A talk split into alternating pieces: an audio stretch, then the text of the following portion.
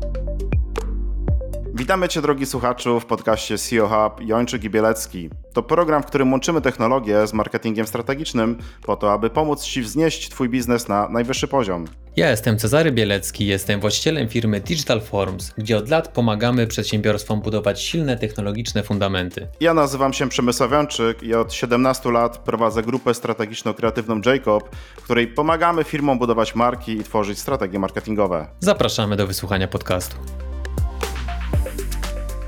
W dzisiejszym odcinku Przemek opowie nam, w jaki sposób rozpocząć sprzedaż doradczą w naszej firmie, jeśli sprzedajemy produkty B2B. Bardzo fajny, dosyć prosty framework, który pozwoli nam postawić pierwsze kroki w tej metodzie.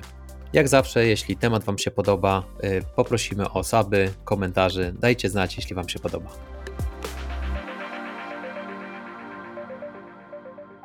Cześć Przemku. Witam Cię, Czarku. Przemku, jak wiesz, Rozmawiamy z wieloma różnymi firmami. Każda firma ma jakieś swoje problemy, każda firma ma jakieś swoje wyzwania, swoje cele.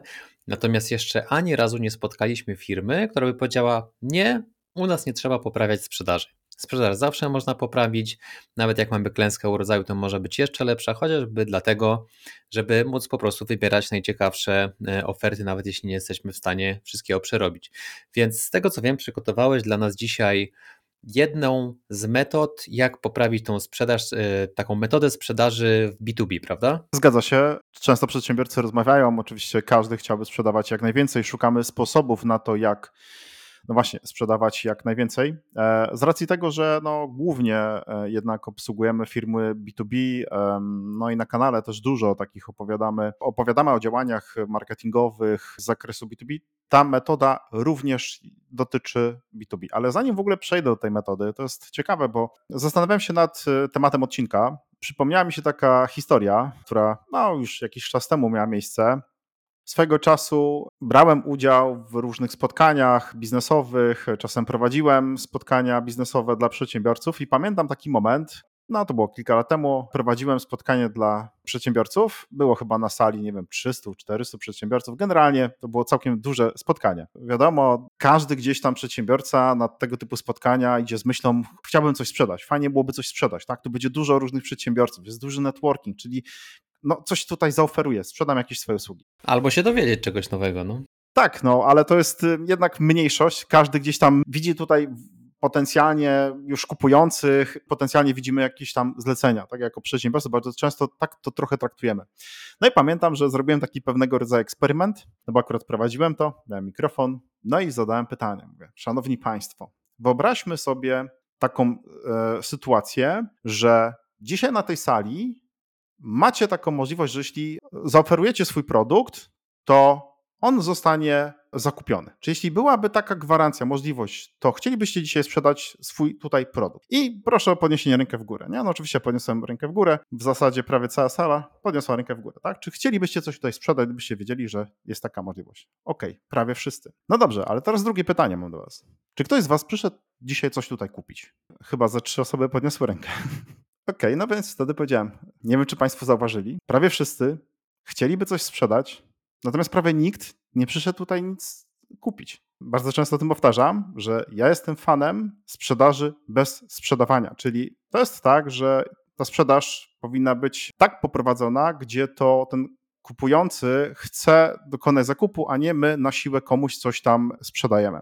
Stąd też e, zainspirowałem się właśnie do opowiedzenia o pewnej metodzie, którą można zastosować właśnie w sprzedaży w B2B, ponieważ w B2B, ale myślę, że nie tylko B2B, jako ludzie dzisiaj no nie lubimy chyba jednak, jak ktoś nam coś, wiesz, próbuje oferować, tak? tak to nam coś tak, no kiedyś były takie czasy, nie? Coś tacy, wiesz, sprzedawcy, handlowcy, co tam, kup pan, kup pan, to tutaj. Czarku, jak ty to widzisz? W Ameryce jest taki klasyk tych domokrążców, prawda? Którzy krążą, pukają do drzwi i chcą ci wcisnąć, nie wiem, pościel, Biblię, cokolwiek. U nas ten kapitalizm aż tak nie był e, rozwinięty, ale myślę, że od czasu transformacji od 89 przez te 35 lat, no już mocno się na to uodporniliśmy, prawda? Że pamiętam sam, jak wspominałeś te badania, ile razy musimy być wystawieni na jakiś komunikat, żeby w ogóle ogóle go złapać, prawda? Że ta liczba się mocno zwiększyła, bo coraz bardziej jesteśmy uodpornieni na sprzedaż, na marketing. Zgadza się.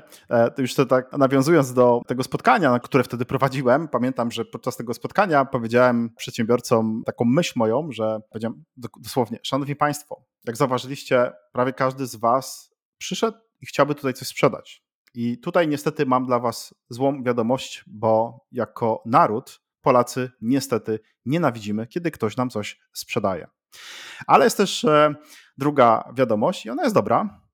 Jako naród kochamy kupować, czyli uwielbiamy kupować, ale wtedy, kiedy czujemy, że my sami dokonujemy wyboru, kiedy to my sami kupujemy po prostu produkt, tak? Nikt nas do czegoś nie zmusza. Jakby to mnie zainspirowało do opowiedzenia o pewnej metodzie. E, tę metodę poznałem jakiś czas temu i myślę, że jest bardzo warta uwagi a mianowicie metoda nazywa się spin selling. Metodę spin selling e, opracował brytyjski psycholog Neil e, Rackman. E, po wieloletnich badaniach nad efektywnością technik sprzedaży, Rackman opublikował swoje no, tak to można nazwać odkrycie, w 1988 roku, czyli już wiele, wiele lat temu, w książce Spin Selling. Jego praca wtedy była wynikiem ponad 12-letniego projektu badawczego, który objął ponad 35 tysięcy rozmów sprzedażowych w ponad 20 krajach. Generalnie, trochę szukałem informacji na ten temat jeszcze dodatkowo, Prawdopodobnie to było największe badanie takie w historii na świecie metody sprzedażowej po prostu. Metoda spin e, szybko zyska popularność jako jedna z najbardziej takich skutecznych technik e, sprzedaży, zwłaszcza właśnie w środowisku B2B i przy sprzedaży takich skomplikowanych, drogich produktów i usług.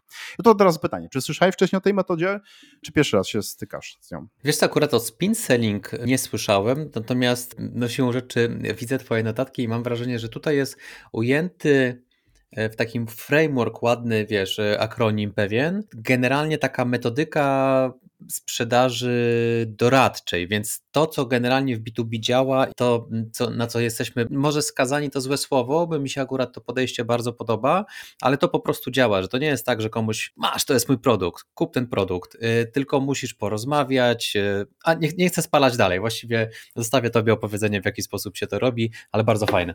No fajnie, że do tego nawiązałeś, no bo jak sam słusznie zauważyłeś, już dzisiaj wiemy, że w B2B, w sprzedaży produktów skomplikowanych, ale dalej będę jak gdyby to potwierdzał, nie tylko B2B. Sprawdza się metoda doradcza. Może jak gdyby powinniśmy wytłumaczyć, co to jest metoda doradcza. No właśnie metoda doradcza to jest taka, gdzie po drugiej stronie mamy doradcę, czyli jeśli idziemy kupić nawet do sklepu jakiś produkt, no to nie chcemy, żeby e, osoba mówiła nam, proszę pana, proszę kupić to, bo to jest najlepsze. Tylko chcielibyśmy, żeby ktoś naprawdę doradził nam, co będzie dla nas najlepsze. Czy to kupujemy telewizor, czy kupujemy, nie wiem, jakieś meble, strzelam do kuchni, czy zakupujemy skomplikowany system ERP.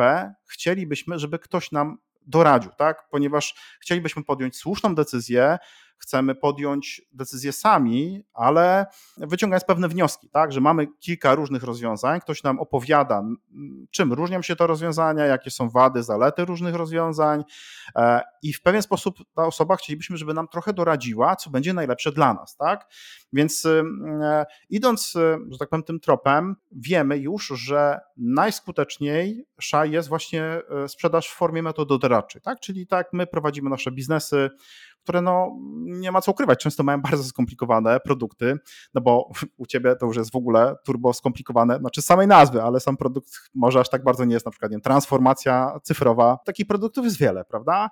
Staramy się, żeby był prosty dla klienta. No właśnie, ale to jest dokładnie to, no bo bez takiego doradztwa ten klient y, no, miałby pewnego rodzaju, nie wiem, obawę, tak? No bo nie wiem, co mam kupić, nie wiem, czy wybiorę właściwie. No często jest tak, że to są rzeczy, gdzie to się wiąże z dużymi inwestycjami. I teraz inwestycja w narzędzie, czy to w jakiś, e, właśnie jakąś usługę, jest inwestycją wtedy, kiedy zakładamy, że ona nam się zwróci. No bo gdyby to było, że to coś nam się nie zwróci, no to nie jest inwestycja, to jest po prostu strata, wydane niewłaściwie pieniądze. Więc chcemy mieć wręcz pewność, że podejmujemy słuszną decyzję. Dlatego też po drugiej stronie oczekujemy, że ktoś nam prawidłowo doradzi, trochę w pewien sposób weźmie odpowiedzialność za, za to, co na koniec dnia kupimy. I teraz jest ciekawe, bo jak spotkałem się z tą metodą, to mm, poczytałem sobie na jej temat. Okazuje się, że ona w Polsce nie jest jakoś mega popularna, natomiast to jest dokładnie to, o czym mówi. Czyli ona jak gdyby w jednym miejscu tak zamknęła pewne zasady, jak należy przeprowadzać sprzedaż metodą doradczą. Okazuje się, że ktoś dawno już temu zrobił po prostu badania, tak, i to na bardzo dużą skalę, wyciągnął z tego wnioski, opracował pewną metodę, o której teraz opowiem. Ja jeszcze dodam może tylko do samej sprzedaży doradczej, czy może w ogóle do e, takiej pracy doradczej z klientem. E, to jest mega ciekawy wątek i po tym powinniśmy w ogóle zrobić oddzielny odcinek, bo tam się pojawia bardzo dużo ciekawych rzeczy. Na przykład, co jeśli rozmawiasz z klientem i w ogóle właściwie zauważasz, że Twój produkt nie jest dla niego rozwiązaniem i właściwie powinieneś mógł odmówić, proszę nie kupować mojego produktu. Więc tam się pojawia bardzo dużo ciekawych zagadnień, myślę, że o tym zrobimy cały oddzielny odcinek. Natomiast ok, przejdźmy do samego frameworku. To do nawiążę do tego, przy czym to jest taka moja, bym powiedział, kultura organizacyjna i moje wartości, którymi się kieruję, zawsze będę kierował się że tak powiem, sercem, potrzebą, chęcią pomocy i to nawet wielokrotnie w firmie u siebie i rozmawiałem z handlowcami, z, z innymi działami. Jeśli widzimy rozwiązanie, które jest dla klienta niewłaściwe, wręcz u mnie na przykład pracownicy mają obowiązek poinformować klienta i powiedzieć, szanowny kliencie, to nie jest dla ciebie, to nie jest ten moment, nie jesteś na tym etapie rozwoju biznesowego, żeby skorzystać z tej usługi, powinieneś skorzystać z czegoś innego. I teraz, jeśli my nie mamy opcji pomocy temu klientowi, to po prostu mówimy, że no, tu nie jesteśmy w stanie pomóc, potrzebujesz innego rozwiązania. Nie ma czegoś takiego, żeby e, prowadzić tego przedsiębiorcę ślepo, korzystać z tego, gdzie wiemy, że po prostu mu to nie pomoże. Tak? To byłoby jak gdyby niezgodne z moimi wartościami i tak dalej, więc ja to staram się bardzo mocno zaszczepiać u mnie w zespołach. Nie? I to jakby mam takie podejście, no bo mm, e, ile razy ten przedsiębiorca, miałem takie sytuacje, gdzie tego przedsiębiorcę trochę zawróciłem. On czasem jeszcze w momencie, kiedy ja w ogóle prowadziłem sprzedaż, to było kilka lat temu, miałem takie sytuacje, gdzie ten przedsiębiorca wręcz się trochę obruszył, że dlaczego mu nie chce pomóc i tak dalej.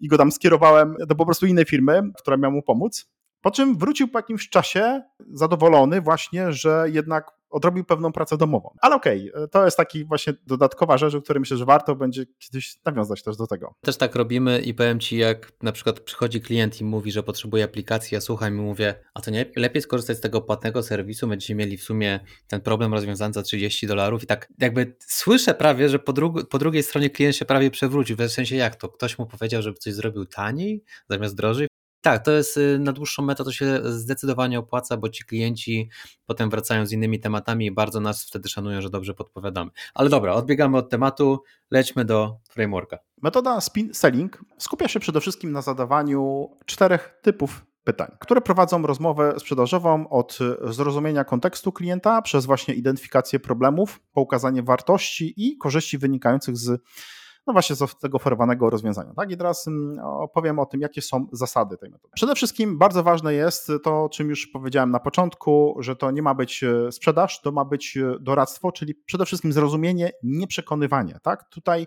efektywna właśnie sprzedaż polega na zrozumieniu potrzeb klienta, a nie na agresywnym przekonywaniu, że proszę wybrać ten produkt, czy, czy tu powinien pan skorzystać z tej usługi, czy z tego produktu. To jest jak gdyby podstawowa zasada. Klient od razu czuje, że próbujesz go do czegoś przekonać, a nie starasz się wsłuchać w jego e, potrzeby. I teraz tak, jak wygląda struktura rozmowy i tam cała metoda spin? Przede wszystkim spin to jest po prostu skrót od trzech jak gdyby typów pytań, które zadajemy. Z angielskiego S, czyli situation, P, problem i implication, N, need. I teraz mamy tak, pierwszy rodzaj pytań, pytania sytuacyjne, czyli to są pytania, które mają na celu zbierać informacje o tle i o kontekście klienta. Sytuacyjne. Przejdę później do tych pytań, będę je trochę pokażę na przykładach, to będzie łatwiej jakby zrozumieć, jak je można zadawać. To jest pierwszy typ pytań. Drugi typ pytań to są pytania takie, które zidentyfikują problem, które klient może e, rozwiązać właśnie dzięki Twojemu produktowi bądź usłudze. Trzeci rodzaj pytań nie wiem jak to po polsku powiedzieć, to pytania implikacyjne, czyli po prostu takie, które... Pogłębiające. Pogłębiające, czyli takie, które rozwijają rozumienie, zrozumienie właśnie problemów, ukazując ich konsekwencje i skutki. Tak? I czwarty rodzaj, czyli to są pytania z rodzaju potrzeby, korzyści, need, payoff, czyli pomóż klientowi zobaczyć wartość i korzyść wynikająca właśnie, wynikająca z rozwiązania problemu. W ramach tych e, zasad kluczowe przede wszystkim jest właśnie zadawanie właściwych pytań. Od tego zależy, czy ta rozmowa jest efektywna. No i tak mówię, tak, tu rozpoczyna się proces doradczy. No i bardzo ważny jest element e, taki, żeby skupiać się na wartości, tak? Czyli klienci są zainteresowani przede wszystkim tym, jak produkt lub usługa może im pomóc, a nie cechami samego produktu. Tu bardzo często zapominamy jako przedsiębiorcy, każdy z nas ma swoje ego naprawdę każdy z nas myśli o sobie. Zawsze gdzieś tam myślimy o sobie. I teraz trzeba, e, rozmawiając na temat naszego produktu, usługi, rozmawiać w taki sposób i myśleć o tym, w jaki sposób rozwiązuje problem tej osoby, w jaki sposób tej osobie pomoże. Trzeba myśleć o tej osobie, nie o sobie. Czasem to jest trudne, mm, ale trzeba się przestawić na to, żeby właśnie skupić się na wartości, którą daje nasz produkt klientowi. Lub inaczej na problemie, który rozwiązuje, bo to w sumie może tak będzie łatwiej zrozumieć, nie? No, może tak, trochę tu też się zapętliłem, ale dokładnie tak. No dobra, to może takie trochę mm, parę przykładów. Ja sobie wypisałem przykłady, przygotowałem je e, z różnych branż, żeby trochę móc spojrzeć to od strony branży, tak? No bo wiemy, że pytania, tak już powiedziałem, są te cztery rodzaje: sytuacyjne, problemowe, implikacyjne, no i określające potrzeby czy korzyści, ale teraz, no, jak te pytania można byłoby zadać, nie? W różnych branżach. No i wracam. Klasycznie fotowoltaika, OZE, miliardy z Unii przyszły, więc jeszcze będzie bardziej pączkowała. Znowu będą dzwonić. No właśnie, wiesz co, i widzisz, ale to jest ciekawe, że to poruszyłeś, bo to nie działa. W taki sposób, bo to była sprzedaż taka właśnie niedoradcza, chociaż tam zadawano pytania w sumie, ten bot zadawał pytania, ale to było takie no hamska sprzedaż, nie? Agresywna, tak. Powiedzmy to dyplomatycznie, to była agresywna sprzedaż, nie hamska. Okej, okay, dobra, no to jakie pytania? Dobra, dajemy. Zaczynamy od pytań sytuacyjnych, tak? Czyli na przykład, zadaję pytanie. Proszę pana, panie Cezary, ile średnio miesięcznie płaci pan za energię elektryczną? Tak określamy sytuację. Zadaję, zaczynam zadać pytanie. Dobrze. Czy posiadasz już jakiś system odnawialnych źródeł energii? Zakładamy oczywiście, że masz domek. Jak nie masz domku, to tak może być trochę problem, chociaż nie wiem. Niektórzy na parterze na ogródku stawiają, nie? Ale wiesz co, ja już słyszałem o, chyba gdzieś tam, zdaje się, że w Trójmieście jest jakiś blok, który, słuchaj, fotowoltaikę na całym bloku położyli. Cały blok zrzucił się na to, słuchaj, na balkonach mają fotowoltaikę, na dachu mają fotowoltaikę, no po prostu fenomen na skalę całej Polski ale tam za, energię mam za, prawie za darmo. Ale dobra, idźmy dalej. Czy posiadasz już jakieś systemy odnawialnych źródeł energii? Dalej. Jak duży jest Twój budynek? Jakie masz zapotrzebowanie na energię? I to są, to są przykłady pytań sytuacyjnych. Dobra, ale teraz kolejny typ pytania o problem. Panie Cezary, czy zauważył Pan wzrost kosztów energii w ostatnich latach? Takie pytanie bardzo oczywiste, ale jednak takie trochę naprowadzające, tak? Czy zauważyłeś e, wzrost kosztów energii? Dalej. Czy masz problem z dostępnością lub niezawodnością dostaw energii? Nie wiem, to jest e, w dużych miastach, tego tak często nie obserwujemy, chociaż ja mieszkam w dużym mieście i już wczoraj miałem taką sytuację, że północy nie przespałem, bo chyba z 15 razy prąd mi wyłączano. I u mnie są różne takie systemy, mam w domu zrobione, gdzie tutaj jakiś UPS, tu dodatkowo już się zabezpieczyłem, mam słuchaj, e, nawet agregat prądotwórczy, chyba już ze dwa lata temu kupiłem, jak była wizja taka, że tam ta cała historia z tym węglem, tak dalej. Nie będę tego nawiązywał, ale się zabezpieczyłem. Ale to też może być problem, tak? Więc jak gdyby w mniejszych miejscowościach czy na wsiach problem z dostępnością na przykład energii. Ale dalej, jakie wyzwania napotykasz, próbując zarządzać kosztami energii? Tak, to są takie pytania pokazujące problem w branży fotowoltaicznej. Kolejny typ pytań, powiedzieliśmy sobie, że to są pytania te implikacyjne, czyli przykładowo, Panie Cezary, jak wzrost cen energii wpływa na Twoje miesięczne wydatki? No, Polacy lubią takie pytania, tak? To jest już, już trochę w politykę w ogóle idzie zaraz tak, tego typu pytania, ale no jest drogo, jest drogo i już wszystko i na prąd muszę płacić i nie wystarcza mi na inne rzeczy. Ja już powiem Ci, że jestem chyba trochę spaczony taką sprzedażą, w sensie, żeby bardzo klientowi pokazać added value, to ja bym zadał to pytanie jakoś w stylu na co przeznaczyłby Pan środki zaoszczędzone na energii elektrycznej? Pewnie jakoś tak bym to zadał. No, ale właśnie widzisz, fajnie, że o tym mówisz, dlatego że te pytania tutaj, które przygotowałem dla Was, one mają pokazać trochę inspiracyjnie, jak należy podejść do tych czterech typów pytań, które zgodnie z tą metodą się stosuje. Oczywiście każdy musi przygotować je swoje, tak, według tego, jak e, masz opracowany swój proces doradczy, ale żeby zrozumieć mniej więcej, jakie pytania tutaj mogą paść. Pytania implikacyjne, Kolejne, tak? Jakie mogą być długoterminowe skutki dla Twojego domu czy biznesu, jeśli ceny energii będą nadal rosnąć? I to jest ciekawe pytanie, bo o ile powiedzmy dom, to tak no, wiemy, że tak, że no, te ceny rosną, ale to, to, to nie skok nagle o 100 czy 200% czy, czy, czy tam 300%, natomiast w przypadku biznesu znamy historię, tak, restauracje i tak dalej. Piekarnie.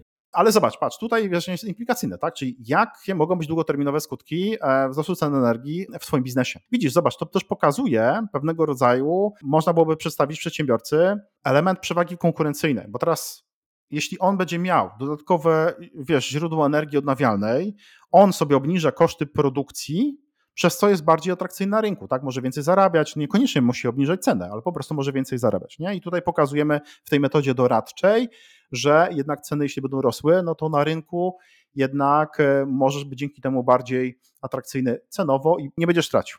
Ostatni typ e, pytań, czyli pytania o korzyści. Jakie korzyści przyniosłoby Ci obniżenie miesięcznych rachunków za energię? Czy na przykład, nie wiem, dzięki temu mógłbyś dodatkowo sobie zainwestować w to, że wyszedłbyś, nie wiem, dwa razy w miesiącu do teatru, albo na przykład mógłbyś, nie wiem, zainwestować w dodatkowe jakieś zajęcia dla Twojego dziecka. Tak, oczywiście tu można różnego rodzaju rzeczy pewne zaproponować, tak, pokazać korzyści. Inne pytanie. W jaki sposób stabilne, przewidywalne koszty energii mogłyby wpłynąć na Twoje planowanie budżetowe, tak? Tak mówię, oczywiście one są bardzo ogólne i to, żeby była jasność, ja nie jestem w ogóle ekspertem ani z OZE, ani z tej branży. Trochę chciałem pokazać, e, jak te pytania tutaj e, mogą wyglądać i zgodnie z tą metodą, którą opracował Neil Reckman, jak można byłoby je przygotować. Ja myślę, że największą e, tutaj zaletą, którą widać jest, jeśli zderzymy te pytania, które właśnie powiedziałeś, ze sprzedażą, które jakby to wyglądało standardowo. Porównajmy sobie te wszystkie pytania, gdzie mamy przygotowane tło i teraz zobaczmy, jeśli odpowiemy sobie na te pytania, to w praktyce widzimy, że możemy mieć jakiś problem, mamy od razu podane rozwiązanie tego problemu. Nikt jeszcze nie powiedział, że nam chce coś sprzedać, e, co jest bardzo ważne. I teraz porównajmy to sobie do telefonu, gdzie ktoś do nas dzwoni i mówi: Panie Przemku, chce pan kupić y, fotowoltaikę? Nie? To do widzenia. Byłoby inaczej mówili, tak. Dzień dobry, my tutaj dzwonimy z województwa łódzkiego i teraz jest promocja, właśnie teraz dokładnie, w województwie łódzkim do mamy jutra. promocję, tak, do jutra, na y, instalację fotowoltaiki. E, trzeba się pospieszyć, dlatego proszę mi powiedzieć, czy moglibyśmy jutro do pana podjechać, już zmierzyć panu dach, bo pojutrze będzie pan miał ofertę. Nie, nie, to nie tak. Na którą godzinę moglibyśmy się na jutro umówić? O której godzinie panu jutro Po prostu nienawidzę czegoś takiego jak... I teraz zobacz, to jest ciekawe, bo sami, e, no widzisz, śmiejemy się z tego, ale e, sami doskonale wiemy, jak bardzo nie lubimy, jak ktoś próbuje zarządzać naszym czasem, za nas wręcz podejmuje decyzję, no bo to, ten ktoś za nas podejmuje decyzję, że już jutro się spotkajmy, e, która godzina, no po prostu to jest jakiś dramat. Zresztą muszę powiedzieć, że niestety, ale jest to dosyć częste, na przykład, nie wiem, na LinkedInie dostaję takie, wiesz, wiadomość, tak? Dzień dobry Panie Przemysławie, mamy bardzo ciekawe rozwiązanie, które pomoże rozwinąć Pana biznes, dlatego chciałem zapytać, czy jutro między 12 albo 14 możemy się spotkać, ja do Pana podjadę, ewentualnie w piątek o 17 zróbmy spotkanie kola. Kurde, no jeszcze z gościem nie rozmawiam, nie wiem o co chodzi, a ten ktoś już planuje mój kalendarz, już mi planuje spotkanie. Masz Czarek takie y, zapytania? Tak, znaczy wiesz co, ja ostatnio o tym rozmawiałem i generalnie badania są, że to po prostu działa, dlatego ludzie z tego korzystają, tylko jest inna sprawa, że oni bez żadnego kontekstu, bez rozmowy z tobą, w pierwszym, wiesz, drugim, trzecim zdaniu ci coś takiego wrzucają, ale jakbyś zadał te wszystkie pytania, które, o których teraz opowiedziałeś, to na końcu już by to tak nie drażniło moim zdaniem.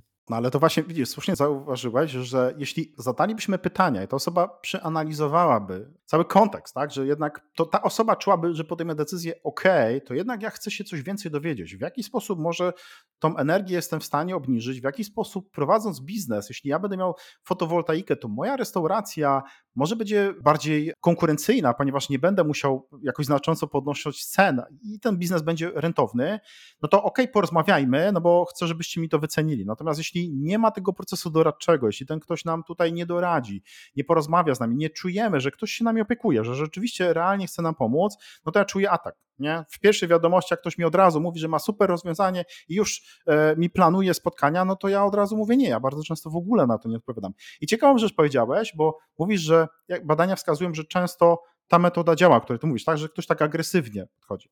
Pytanie jest znaczy, tylko tak takie... Tak pokazują no bo, badania, no no to widzisz, trzeba byłoby po prostu pewnie te badania porównać, no bo pewnie każde badania pokażą, że coś gdzieś tam działa. Pytanie w jakim procencie? Wiesz, y, konwersja jest na zasadzie 0,5%, czy konwersja jest nie wiem, 3%, czy 5%, to trzeba byłoby to po pierwsze przeanalizować.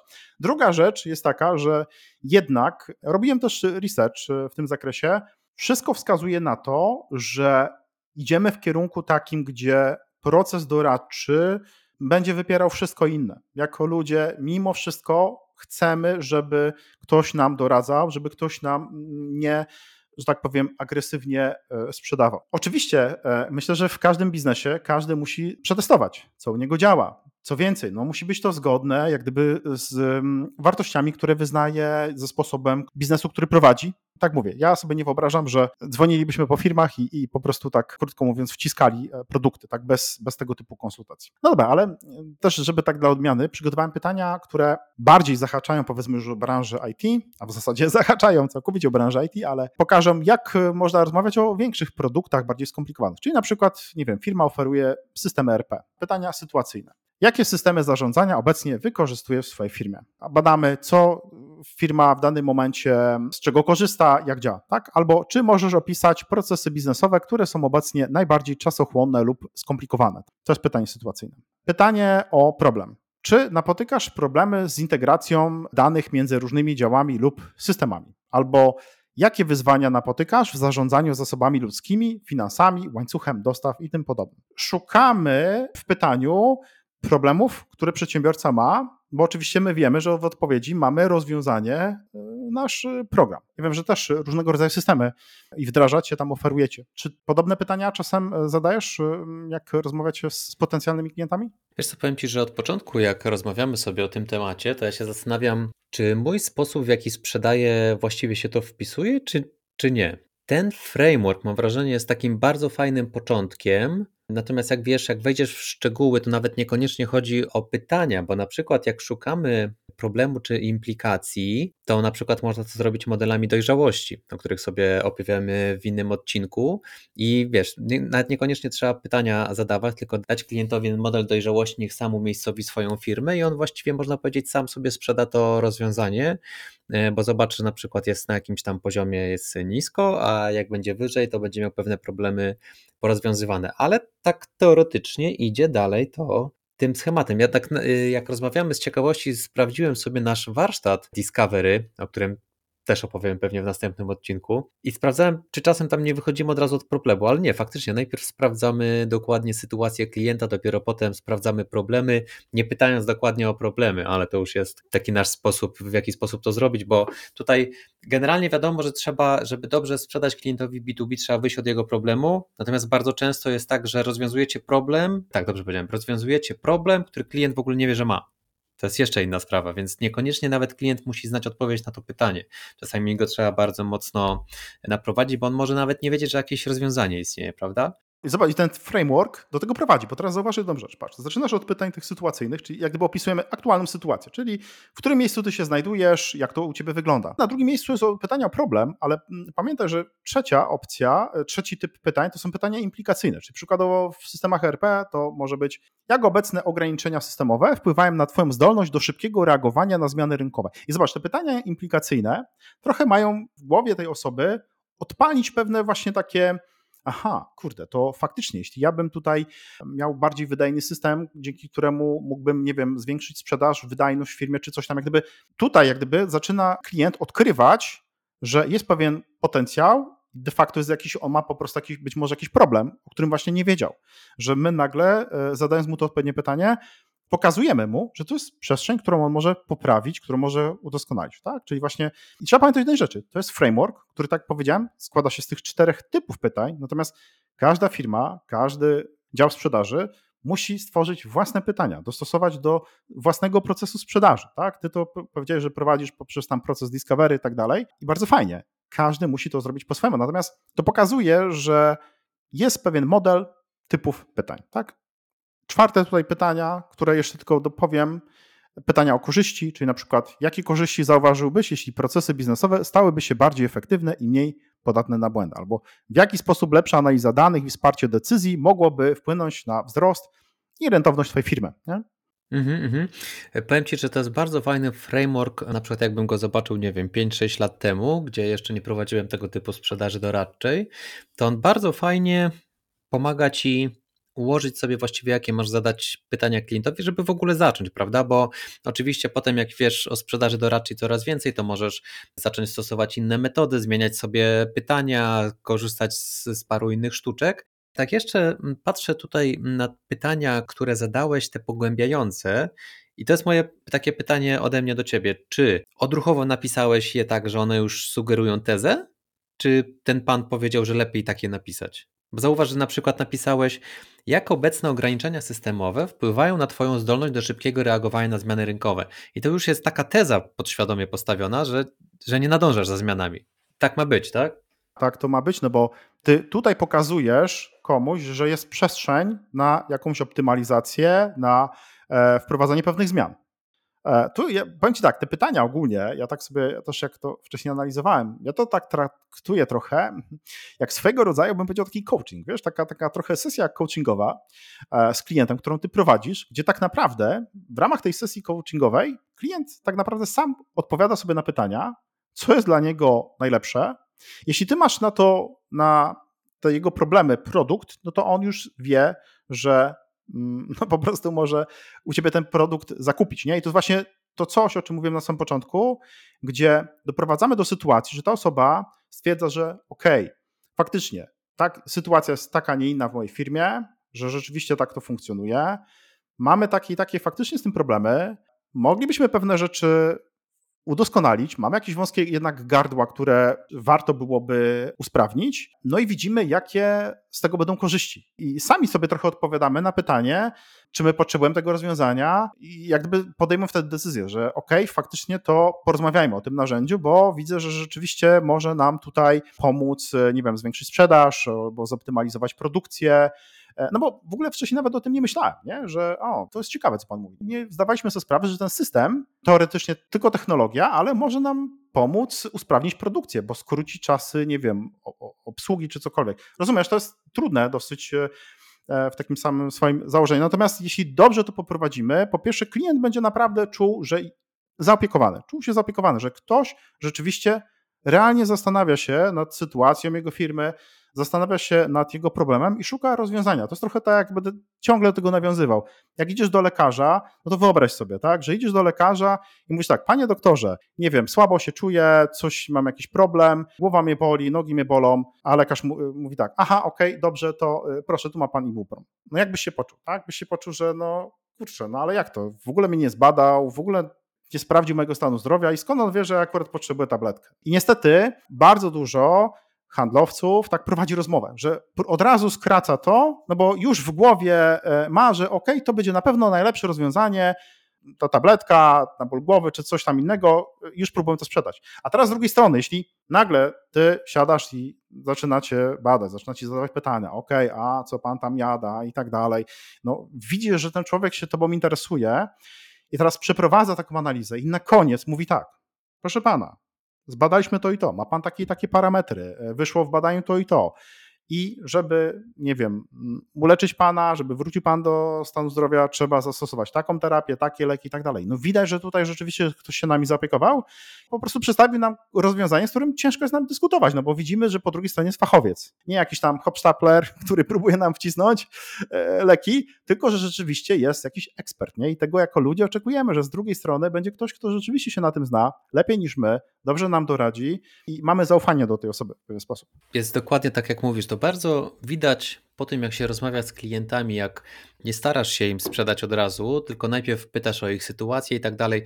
Spróbujcie sobie, jak chcecie zbudować u siebie taką sprzedaż, to co bardzo pomaga, to starajcie się gadać z klientem, tak jakby to wasz kumpel jakiś przyszedł i zapytał się o poradę dokładnie to samo, co y, powinno się zrobić, żeby dobrze sprzedawać w B2B. Bo jak wiecie, kumpla najpierw zapytacie, jakie ma potrzeby, a może by zrobił tak, przede wszystkim waszym głównym celem nawet nie będzie mu sprzedanie. Trzeba dodać, że kumpla, którego lubisz. Bo jak nie no, lubisz, to mu tak. właśnie tak sprzedasz. Jak nie lubisz, to nie kumpel. Mi się to podoba. Ja tego frameworku akurat mm, nie znałem, ale wydaje mi się bardzo, bardzo fajnym początkiem, zwłaszcza, że jest w ogóle wejściem do sprzedaży doradczej, która jest mi zdecydowanie bliska, którą bardzo się interesuję. E, także co, podsumujemy? Ja podsumuję, ty podsumujesz? Czarku, będę wdzięczny, jak podsumujesz. Ta metoda sprzedawania spin, może e, tak ją sobie nazwijmy, generalnie opiera się na sprzedaży doradczej, czyli meritum jest, żeby zrozumieć naszego klienta, a nie przekonywać go, czyli nie robimy agresywnej sprzedaży. Dzień dobry, e, drogi kliencie, może by pan kupił XYZ, e, tylko najpierw musimy zrozumieć jego potrzeby po to, żeby mu dobrze doradzić. Cały oddzielny wątek, który sobie pokryjemy w innym odcinku. No i potem w tej metodzie, generalnie z tym założeniem, mamy całą strukturę rozmowy, czyli to są właśnie te pytania spin. I po polsku to będzie sytuacja, czyli najpierw zbieramy informacje o kliencie, o jego tle biznesowym, czym on się zajmuje i tak dalej. Potem sprawdzamy, jakie są problemy, czyli jakie problemy ma ten klient, żeby w ogóle dobrze funkcjonowała jego firma, żeby pójść dalej, żeby sprzedawać więcej, żeby produkować więcej. Problemy mogą być różnego rodzaju. Potem pogłębiamy to, dopytujemy, a dlaczego tak, a z czego wynika ten problem i tak dalej. No i potem już przedstawiamy, tak bardziej przechodzimy powolutku do sprzedaży naszego produktu, czyli wychodzimy od potrzeb do korzyści, czyli pomagamy klientowi zobaczyć wartość generalnie z jakiegoś rozwiązania, które prawdopodobnie w tym przypadku będzie już naszym produktem. Tutaj y, generalnie chodzi o to, żeby zadawać właściwe pytania klientowi, żeby mu się mm, też za bardzo nie narzucać i skupić się na wartości, jaką przynosi nasz produkt.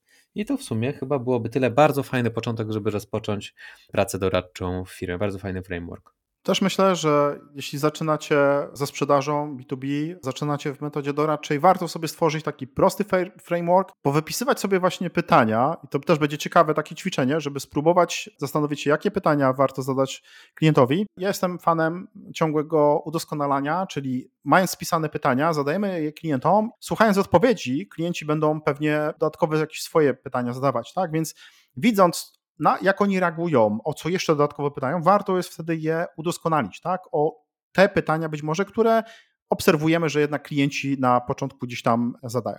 Tyle z mojej strony, jeśli chodzi o tą metodę. Pytanie, co przygotowałeś dzisiaj jako poradę tygodnia? No i właśnie ciekawe jest to, że przygotowałem coś zupełnie innego, natomiast tak mnie natchnąłeś tą, z tą sprzedażą doradczą, że polecę książkę, najlepszą jaką czytałem o tej sprzedaży, którą przeczytałem całkiem niedawno. Sporo się nowych rzeczy z niej dowiedziałem. Część wiedziałem, część była dla mnie nowa. E, z tego co wiem, to jest najlepsza książka o sprzedaży doradczej, jaka, jaka istnieje, e, czyli taką, taka sprzedaż, która bardzo dobrze działa w B2B zwłaszcza. Książka nazywa się Trusted Advisor, czyli zaufany doradca po polsku, więc bardzo łatwo ją znajdziecie. I tam jest multum ciekawych, mm, to nie chodzi bardziej o, o, techniki sprzedażowe, tylko jaki powinniśmy mieć w ogóle nastawienie, żeby mm, sprzedawać dobrze klientowi. I tam jest ich, e, tam są ich dziesiątki. Tam jest w jaki sposób ustawiać się z klientem, jak ja to mówię, że jesteśmy w tym samym okopie, czyli razem walczymy z projektem, razem walczymy z problemem. E, w jaki sposób przekazywać krytyczne uwagi klientowi. Generalnie nie przekazujemy im, nie oceniamy, tylko najlepiej jest jak klient sam zauważa, że coś źle robi. I tych takich sposobów podejścia tam tam, e, tam są dziesiątki na przykład, w jaki sposób doradzać, no trochę Wam już to powiedziałem e, z kumplem, w tej książce dokładnie jest to napisane, e, doradzaj tak, nie jakbyś doradzał swojemu dziecku, doradzaj tak, jakbyś doradzał swojemu rodzicowi. To jest bardzo fajna rada. W ogóle zmienia sposób mówienia do klienta, więc bardzo gorąco polecam. Głównym klucz tej książki jest taki wzór, który opisuje, jeśli dobrze pamiętam, zaufanie, jakie ma do ciebie e, twój klient, e, z czego wynika. Bardzo polecam, bardzo fajna książka, jest to książka, do której się wielokrotnie wraca. To nie jest tak, że czytamy, zapominamy, odkładamy na półkę. Ja cały czas do niej wracam, bo cały czas nowe rzeczy mi się, że tak powiem, przyklejają do głowy, e, o innych myślę. Sprzedaż doradcza to jest coś, czego uczymy się latami, więc bardzo gorąco polecam. No, muszę powiedzieć, że ty mnie pozytywnie zaskoczyłeś, bo w ogóle nie słyszałem o tej książce. Nie znałeś? Okay. Nie, nie, nie znałem, nie czytałem tej książki książki, także no już nawet zacząłem tutaj sobie wstępnie googlać, patrzeć co to jest za, za książka. Rozumiem, że to jest e, ta książka, gdzie autorem jest David e, Meister? Nie wiem, czy dobrze tak, tak, tak, tak, tak, tak. Okej, okay, no ciekawe, zainspirowałeś mnie, chętnie ją sobie poczytam, także bardzo fajny tip. No dobrze Przemku, to dziękuję za dzisiaj i słyszymy się jak zawsze co tydzień. Dokładnie tak, dzięki śliczne i do usłyszenia za tydzień. Hej!